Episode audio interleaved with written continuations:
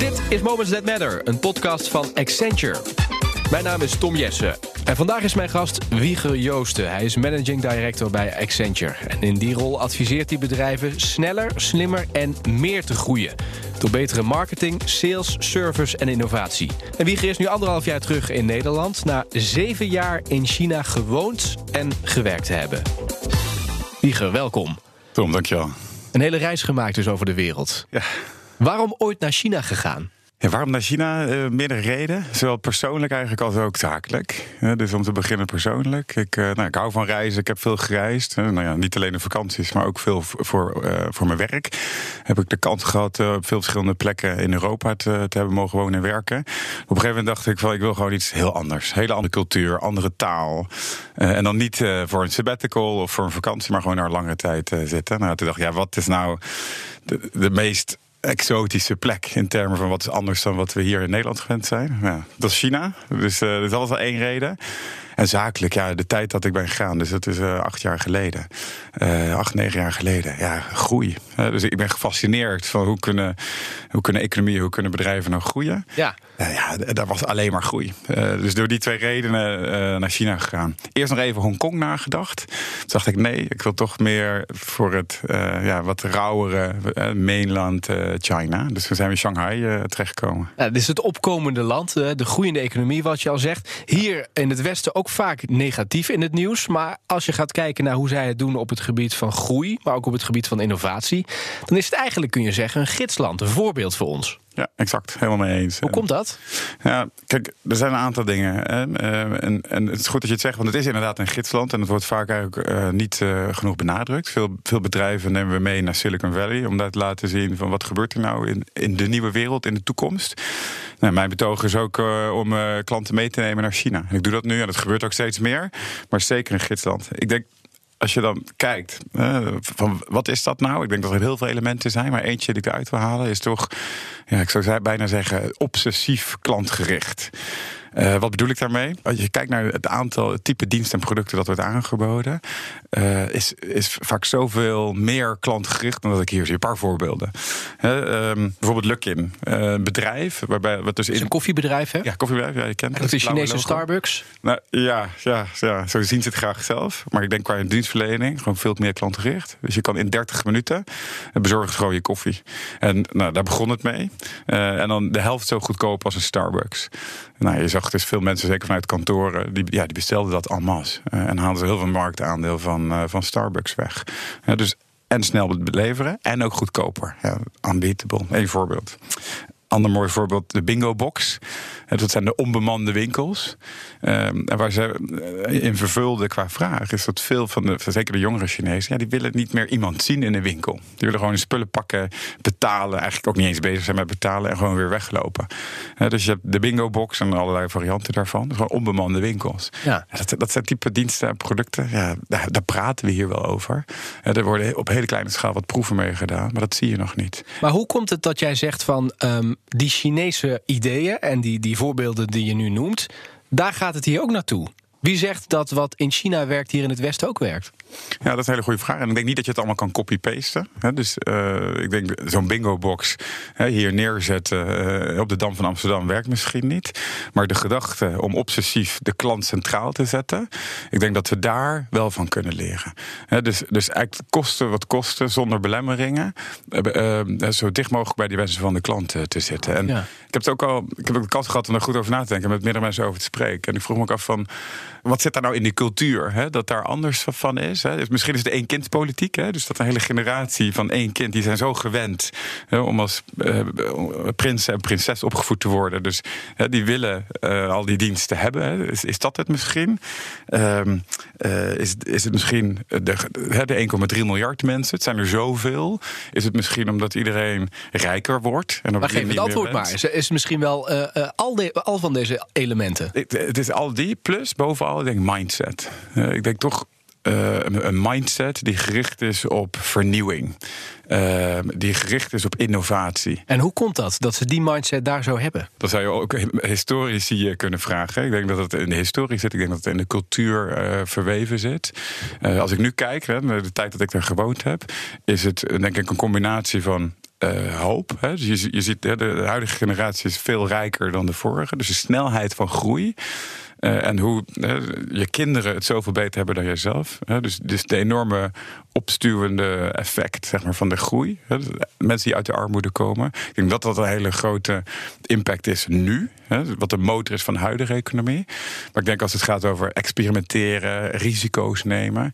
Ja, dat zit al nou ja, decennia, eeuwen. Denk ik toch veel meer in die in die Aziatische uh, cultuur in, in, in, ingewired. Het gaat toch meer risico nemen, dus meer experimenteren. in het Westen hebben we soms, en zeker Noord-Europa, first time right, first time perfect. terwijl in China is het gewoon, nee, we gaan het gewoon eens doen. En als het misgaat, maakt niks uit. Nou ja, mooi lift, drop en fix. vaak wel vanuit westen gedachte wordt dan gedacht van ja, de Chinezen kopiëren heel veel. Nou, ja, ja, ze kopiëren het. Dus lift, eh, drop en dan fix. En dan maak je beter. Maar dan heb je wel iets. En soms, ehm, en ik stel het wel heel extreem, maar soms zie je de, de, de Europeaan eh, heel lang aan de tekentafel zitten, tot in details de, de puntjes perfect hebben. Ja, dan ben je een jaar verder voordat er iets is. Terwijl maken ze iets, de klant daarmee uh, ja, mee werken, dat gebruiken, feedback geven en gaat dan verbeteren. En je ziet ook op dit punt, de Chinese klant is ook veel meer vergevingsgezind. En dat zie ik nou juist bij jongere generaties ook terugkomen. dus de jongere generaties willen ook meewerken aan een app. Crowdsourcing, co-funding, dus allemaal dat soort initiatieven zie je heel populair. Dus ik denk, de jonge generatie wil ook meehelpen ontwikkelen van de producten van de klant. En veel bedrijven doen dat nog te weinig. Je hebt het heel erg over een mindset. Een mindset die er al in China eigenlijk al is. Of in ieder geval een mindset waar wij ook wat meer naartoe moeten. Vind je dat wij uh, in Europa en in Nederland specifiek die mindset al voldoende hebben? Of kan dat nog beter? Kijk, beter. Kijk, ik wil niet de kwalificatie voor goed of slecht eh, per se aanhangen. Maar ik denk als het gaat om groei. Hè, en als het gaat om als een bedrijf uh, beter klanten te begrijpen en meer relevant te zijn, dan denk ik dat dat, uh, dat, dat veel beter kan. Uh, ik geef een voorbeeld als een, gedachte-experiment. als, je, als je een opdracht hebt van oké, hoe ga je nou van A naar B? Eh, en dat doe je zo snel mogelijk en zo goedkoop mogelijk. Als je die opdracht geeft aan een Chinees en aan een Nederlander, even gesimplificeerd. Wat je dan zal zien, typisch, die Nederlander die gaat uit eigenlijk van het bestaande. Die zegt, oh, ik moet van A naar B, snel en goedkoop. Oké, auto. Nou, dan gaan we een hele goedkope versie van auto maken. Dus we strippen alles eraf. Nou, en dan hè, komt daar iets uit. Uh, terwijl Chinees, die gaat er, die, en dan nog wel stereotyp, maar meer die denkwijze, die mindset. van oké, ik moet van A naar B, snel en goedkoop. Laat alle aannames los. Hè, over hoeveel mensen moeten ermee. Moet dat weersgevoelig zijn? Noem maar op. Hè. veel aannames hè, die dan vanuit. Begin eigenlijk met een blanco vel. Nou, je begint uh, met rolschaatsen. Uh, nou, snel en goedkoop van A naar B. Nou, hop, rolschaatsen, willetje onder je voeten, boem, daar ben je. En dan de stap daarna is een, een eh, skateboard. Uh, de stap daarna is een scooter.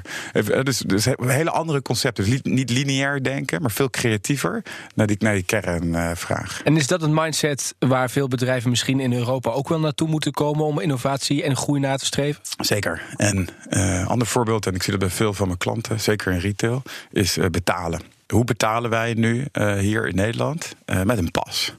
Ja, uh, dus dat is al een hele verbetering van, uh, van, de, van de eurochecks. maar we betalen nog altijd met een pas. Je moet altijd die pas swipen. Nou, de volgende innovatie die daarop komt is touchless. Dus nu doen we dat allemaal touchless en daar zijn we heel blij mee. Met je telefoon kun je volgens mij al betalen tegenwoordig. Klopt, dus dat is touchless, exact. Nou, en maar dan kijk naar China, je noemt je telefoon. Iedereen heeft een telefoon bij. niet per se zijn, zijn portemonnee met zijn bankenpas. En dat hebben ze al jaren, begrijp ik. Precies. En iedereen gebruikt het. Hè? Dus via WeChat en Alipay. En ik, op een gegeven moment het meest bizarre voorbeeld. Je kan dus een QR-code eh, uitprinten. En dan heb je dus je eigen kassasysteem. Bizar voorbeeld. Een zwerver op straat was. Die had een kartonnen bord. Had daar met de hand een QR-code getekend. En zo konden mensen dus geld geven. En, dat is een extreem voorbeeld. Maar het geeft wel aan hoe je dit op een andere manier kan betalen. Uh, en hoe gemakkelijk dat eigenlijk gaat. Als we het over dit verhaal hebben, hebben we het ook heel vaak over de generaties. En dan met name over de millennials, uh, geboren tussen 1980 en 2000. En de daaropvolgende generatie, de generatie Z. Waarom zijn die zo belangrijk? Om een aantal redenen zijn die belangrijk. En je, hoort er veel over, er is enorm veel onderzoek over gedaan. En ik denk ook terecht. Als je, één is gewoon de, de, de cijfers. Dus uh, kijk, millennials, 25% ongeveer van de populatie. Uh, 30% van, uh, van het besteedbaar inkomen. Nou, tel daar de generatie Z nog bij op. Dus dan zit je meer dan de helft. Dus gewoon puur door volume. Dat is één. Twee, de groei. Want je ziet juist die uh, groep van mensen, die leeftijdscategorie. Dus die, die gaan werken, die families stichten. Dus dat die ook meer uh, uitgeven aan allerlei uh, type diensten en producten. Maar het meest fundamentele is dat ze gewoon heel anders aankijken uh, in het leven. Uh, maar ook in het, het, het, kopen van producten en van diensten. Kun je een voorbeeld Fundamenteel anders. Ja, kijk, nou, een klassiek voorbeeld. Uh, het, het, hebben van een auto hè, of, of, of het nemen van een Uber. Hè. Dus het bezit, hè, dus eigenaar zijn van spullen hè, versus het lenen. Maar het gaat ook over verwachtingen die je hebt. Over en dan een beetje terug naar het China-verhaal. En daarom denk ik dat het inderdaad zeker een gidsland is. Van hè, ik wil wat ik wil en ik wil het nu. Weet je, die, dat uitgangspunt. Uh, geen concessies doen. dus ik wil mijn boodschappen eigenlijk vandaag nog bezorgd hebben. Eigenlijk binnen die 30 minuten van die koffie, het voorbeeld waar we net over hadden. waarom moet dat drie dagen van tevoren ingeboekt worden? En waarom moet ik daar 7 euro voor betalen? Ja, dat doen we allemaal schoorvoetend. Maar ja, het liefst willen we dat helemaal niet. zeker de jongere generatie, die zijn veel minder vergevingsgezind. Die, die eisen daar eigenlijk veel meer op. Ja, bedrijven moeten zich dus anders gaan opstellen. Met name die um, uh, bestaande bedrijven. Jij voorziet daar een, een, een probleem. Waar, waar, zit de kern van dat probleem? Een heel stuk is bijvoorbeeld loyalty ook. Hè? Uh, dat is een belangrijk punt. Want zeker een groot bedrijf met een heel sterk merk. De Coca-Cola's, de Unilevers van deze wereld. Ehm, die vertrouwden heel erg op hun merk. En dat konden ze ook in het verleden. Dus maar veel investeren in je merk. Iedereen kent het, iedereen ziet het. Dan blijven mensen wel je producten en je diensten afnemen. Maar je ziet dus bij de jongere generatie dat dat het geval niet meer is. Weet je, dus één op de vier uh, mensen uh, ja, kijkt überhaupt niet meer naar merk. Uh, waar kijken ze dan wel naar? Uh, ja, de, de, de relevante ervaring. dus het is niet alleen maar wat een bepaald logo, beeldmerk, kleur op zit. Nee, maar wat voor dienst krijg ik nu? Krijg ik inderdaad die koffie binnen 30 minuten? Hoe is die koffie dan? En wil ik überhaupt wel koffie of wil ik eigenlijk wat anders? Dus het gaat over dat je relevant bent uh, en niet meer om dat merk. Uh, en dat is. Uh, dat is lastig. Want je ziet, zeker grotere bedrijven zijn heel erg ingericht. Enorme marketingbudgetten, marketingafdeling die heel erg op dat merk gericht is. En dan heb je separaat salesafdelingen. Dus die door retail en distributeurs de producten verkopen. Dat zijn vaak verschillende silo's. Uh, en die moet je dus gaan slechten, die, die silo's. Die moeten gaan samenwerken. Ja. Om dus niet alleen, hè, eigenlijk een beetje af te stappen. Kijk, en dat merk dat blijft ook allemaal nog. En het is belangrijk dat je zichtbaar bent. Uh, maar primair gaat het om die dienstverlening. En dan gaat het inderdaad dus niet alleen maar dat dat product goed is, dat die trui goed zit, maar ook hoe die bezorgd wordt, wanneer die bezorgd wordt. Als ik een klacht heb, ja, waar kan ik dan terecht en hoe word ik dan geholpen? Het is die hele ervaring.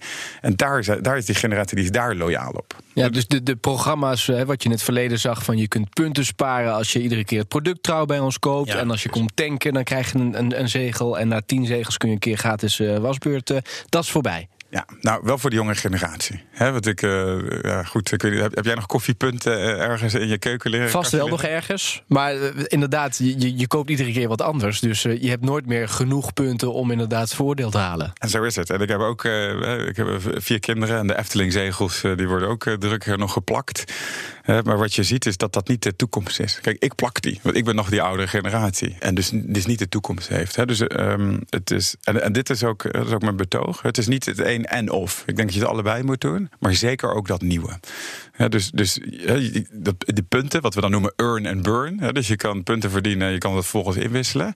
Wat je daarmee krijgt, is koopjesjagers. Uh, en, en, en nou, wil je die wel? Bijvoorbeeld, een van onze onderzoeken blijkt ook dat 4% van klanten, dan heb ik het over retailers, dat je daar geld aan verliest. Dat, eh, we zien ze allemaal voor ons. Dat zijn de mensen die continu de brochures erbij pakken, de folders van ja. waar is nu het koopje hier en waar is het koopje daar. Maar zijn dat nou de klanten die je echt wil hebben? Zijn dat nou degene waar je op gaat groeien? Zijn dat nou de klanten waar je je nieuwe producten uh, ook, uh, ook kan, kan, kan meegeven? Ik denk het niet. Hoe belangrijk is het ook om die, want we hebben het over een transitie die je als bedrijf moet gaan doormaken. Je hebt nog uh, de traditionele klanten die je blijft bedienen. Aan de andere kant komt er een nieuwe generatie. Ja. Maar met die generatie ook volgende generaties die misschien nog veel eisender zijn. Ja. Hoe belangrijk is het dan om nu een, een steady nieuwe basis te leggen. En hoe lastig is dat ook? dit is essentieel. Hè? Want het voorbeeld met, met de puntnet is een mooi voorbeeld. Hè? Dus je, wil, je wil eigenlijk, en we noemen dat hè, de, de kern van je bedrijf, hè, de core, en, het, en de nieuw. En dat moet je beide eigenlijk verenigen. Hè? Dus hoe kan je nou zorgen dat je bestaande business, hè, wat, wat, wat loopt, hè, waar niet zozeer de groei in zit, maar wat wel gewoon loopt, hoe, hoe wil je dat niet uh, als risico neerzetten? En hoe wil je toch meegaan in die nieuwe groei, die nieuwe ervaringen, die nieuwe type diensten en, eh, en omzet die eruit komt? Is jouw ervaring dat veel bedrijven nog blijven hangen bij die oude vertrouwde doelgroep, die nog punten sparen? Ja, dus, dus dat zie ik. Dus die daar toch heel erg op leunen. Hoe verklaar je dat? Ik denk, de, meerdere factoren, maar als je hem plat slaat, kijk naar wie zijn de leiders van die bedrijven. Wie, wie beslissen daar over de investeringen? Wie zetten nou de strategie om in actie? dat zijn toch de, de, de VP's, de executives. Ja, uh, dat zijn toch de oudere generaties. Die zijn opgegroeid. Die hebben hun carrières gemaakt in die oude modellen. Dus er komt het toch vaak op leiderschap eh, aan. Je ziet ook bedrijven die in hun board, in de raad van bestuur jongere mensen, en dan gaat het niet alleen maar om leeftijd, maar mensen die ervaring hebben uit de nieuwe economies, mensen met ervaring uit internetbedrijven, ja, die zie je toch sneller die, die switch maken. Dus ik denk dat leiderschap heel belangrijk is. En misschien op je vorige vraag ook nog aan toe te voegen. Het voorbeeld wat ik uh, vaak gebruik is skiën. Ik weet niet, skiën? Ik snowboard. Nou, Oké, nou, dat is helemaal een mooi voorbeeld. Ik kom dat dadelijk hoor. Als, voor het skiën, kijk, je skiet op twee benen. dus dat, ik noem het, het oud en het nieuw. dus het oude deel van die business, dat is belangrijk. Maar ook dat nieuwe. Net als met skiën op twee benen. Je hebt ze allebei nodig. Zowel om te remmen, om de bochten te maken, maar ook om snelheid te maken. dus, dus die twee zijn dus belangrijk. Kijk, als je de analogie van de snowboard pakt, dan zou je of alleen in de oud of in de nieuw zitten. Nou, ja, dat zijn de grote techbedrijven. Dat zijn de start-ups. dus die zouden misschien een snelle snowboard kunnen zien. Maar de established bedrijven zullen toch op twee benen uh, moeten skiën. En die oud en die nieuw. En de executie daarvan, dat is waar het vaak uh, heel uitdagend is. Want hoe, hoe doe je dat nou? Waar zet je nou je meest talentvolle mensen neer? Zet je die nou daar waar je nieuwe, wat we dan noemen proof of concept, waar je experimenten gaat doen? Of zet je die in waar, waar, waar 90% van je omzet nog wordt gedraaid? Waar je aandeelhouders ieder kwartaal willen zien dat je daar ook beter op doet. Dus waar zet je talent? Waar investeer je geld? Nou, dat soort vragen. Hoe balanceer je op die twee benen? Zonder dat je dus eh, uit de bocht vliegt. Hoe, ja, laat ik zo zeggen, het constateren ervan, dat, dat lijkt me uh, vrij gemakkelijk te doen. Alleen dan tot actie overgaan en met een plan te komen, dat lijkt me heel lastig. Omdat je toch niet de oude generatie wil uh, verliezen, maar ook wil op, inzetten op die nieuwe generatie. waar te beginnen in dat verhaal? Exact. En dit zie ik als het grootste dilemma. Hè. Nogmaals, de strategie is er, maar de uitvoering daarvan. Hoe doe je dit nu? Nou, ik denk, wat, wat wij. We hebben onderzoek gedaan. Hè, naar, meer dan duizend uh, executives uh, geïnterviewd. Aangevuld nog met questionnaires over, over de wereld, verschillende industrieën. Ehm, daar hebben we het concept, en ik noem het even living business. Uh, en dat is aardig om daar, uh, om daar uh, nou, misschien later nog eens in detail over door te praten. Maar ik wil wel graag even de hoofdpunten eruit pakken. Want ik denk dat dat geeft vijf hele specifieke aangrijpingspunten van wat kan je nou doen. dus living business. En dan misschien kort. Hè, dus living gaat dus over dat je dus je aanpast aan de klant.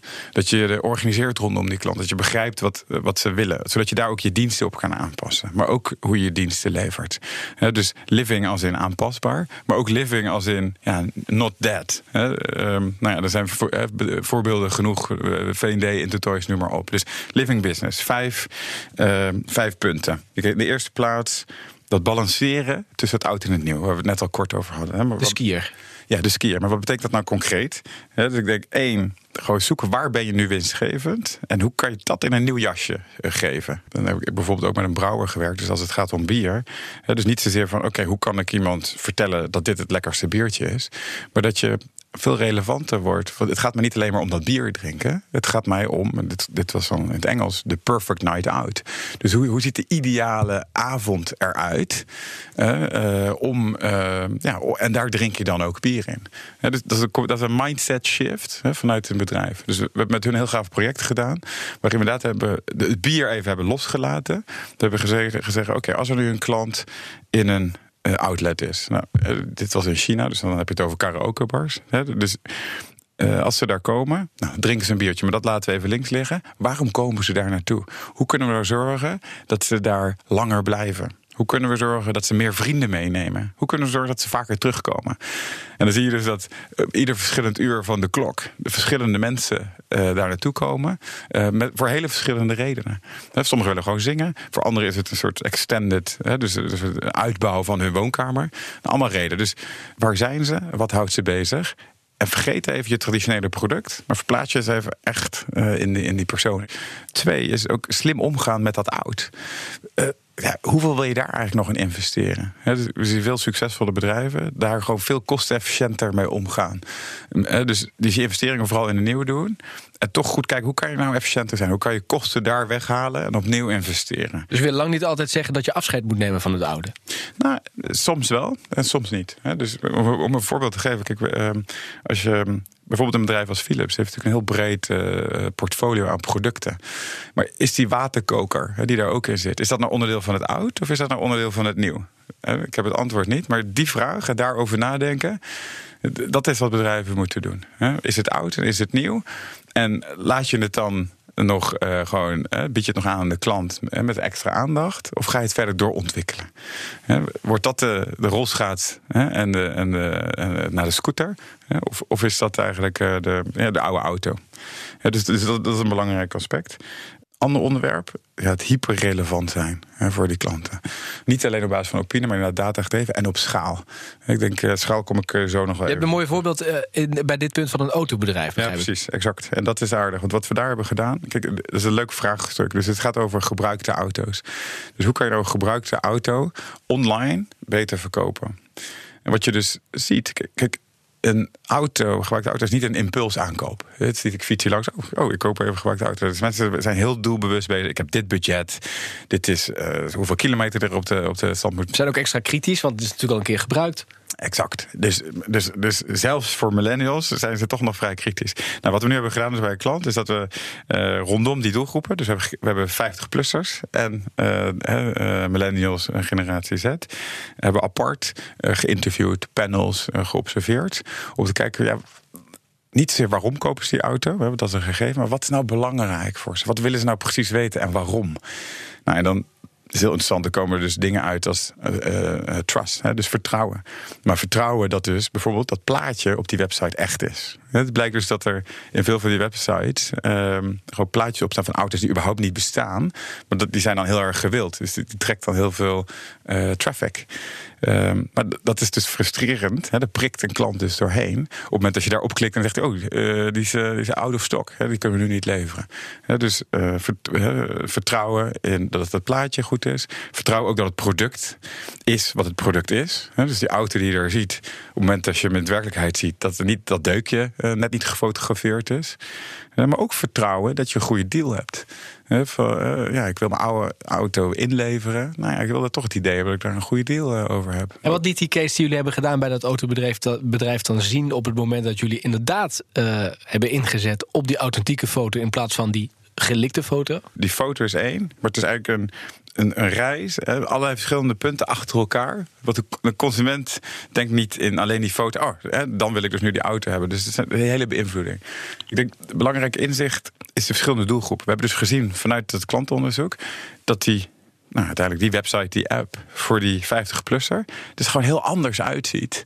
Een hele andere reis eigenlijk faciliteert dan dat dat voor die millennial is. Het gaat om hele andere punten. Ehm, even nou, een voorbeeld. Je ziet dus dat de, de, de ouderen, om het maar even zo te zeggen, zich veel beter hebben voorbereid en veel kritischer zijn op alle specificaties.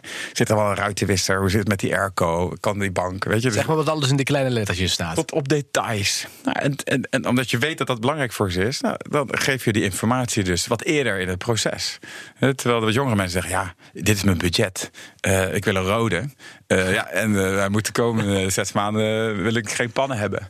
Ja, nou, die ga je dus op een andere manier dus, met ze in dialoog online.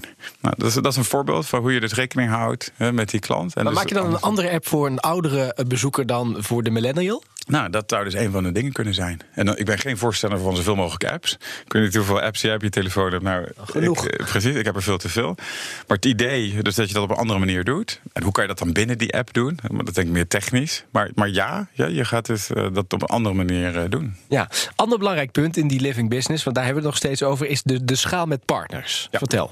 Nou, wat je ziet en ook de voorbeelden die ik geef. Kijk, omdat je dichter bij je klant bent, ga je vaak ook buiten je traditionele business. En dan moet je als bedrijf denk ik ook vaak erkennen van ben ik dan nog wel degene die daar de meeste kennis in heeft, die daar het beste in is. Uh, en vaak is dat niet zo. Dus uh, hoe kan je dan samenwerken met andere partners? Dit autobedrijf, hoe kan je bijvoorbeeld met een BOVAG, met een ANWB samenwerken als het gaat om vertrouwen? Dus weten wie de juiste partners zijn met hun samenwerken. En dan daar ook in weer komt hij weer ook data delen. En dat is een heel makkelijk principe, maar ook hier gaat het weer om die executie. Ik, ik heb daar veel problemen in gezien van ja, ik vertrouw ze niet. Wat deel je wel, wat deel je niet? Hoeveel moet dat waard zijn? Weet je, wil ik daarvoor betalen? Of moeten zij eigenlijk mij betalen? Nou ja, dat, dat, zijn, dat zijn de vragen hè, die je moet oplossen uh, samen met die partners. Hoe kun je het uh, vertrouwen bij je klanten um, um, aanwakkeren, waardoor ze toch gaan samenwerken? Ik geloof heel erg dat het uh, dat je allebei daarvan moet winnen. En dan gaat het toch om business. Dat zijn toch vaak commerciële partners. Dus je moet begrijpen van hoe kun je gezamenlijk een betere business uh, daarin. Maar kun je dat vooraf rationeel uitleggen? Of is het echt een gevoelskwestie en draait het eigenlijk om vertrouwen? Um, ik, kijk, vertrouwen is een breed begrip. Ik denk dat het specifiek gaat om leiderschap. dus dat er mensen zitten die die visie zien, die daarin geloven. dus, dus vanuit daar denk ik een bewuste keuze kunnen maken. En in de tweede plaats experiment. dus iets gewoon gaan experimenteren. En nou ja, in het Engels zeggen ze veel fast en veel cheap. Maar, maar ga het maar eens doen. Ga maar een proof of concept. Ga maar eens een app bouwen. Eigenlijk zoals de Chinezen het ook doen. Exact, exact. Ik denk dat dat het punt is. Ik denk dat we daar veel meer risico in kunnen nemen. En ik zie het doen. Uh, dus het gebeurt op kleine schaal. Uh, maar dat dan, op het moment dat dat dan uh, vat krijgt, om dat dan op tijd op te schalen. Ik heb een klant hebben gekeken van over de hele wereld. Uh, waren er 700 digital initiatieven rondom de klant. 700. Ja, op zich heel goed hè, dat er veel uh, initiatieven zijn. Hè, dus dat is hartstikke goed. Maar hoe ga je nou zorgen dat je op tijd de juiste dingen kilt? Hè, veel fast, veel cheap. Uh, en de juiste dingen eruit haalt. Nou, ook dat is dus kritiek om, om dus succesvol te zijn. Ja, durf te doen. Een, een, ja, een mooie les van, van de Chinezen, waar eigenlijk dit gesprek mee begon.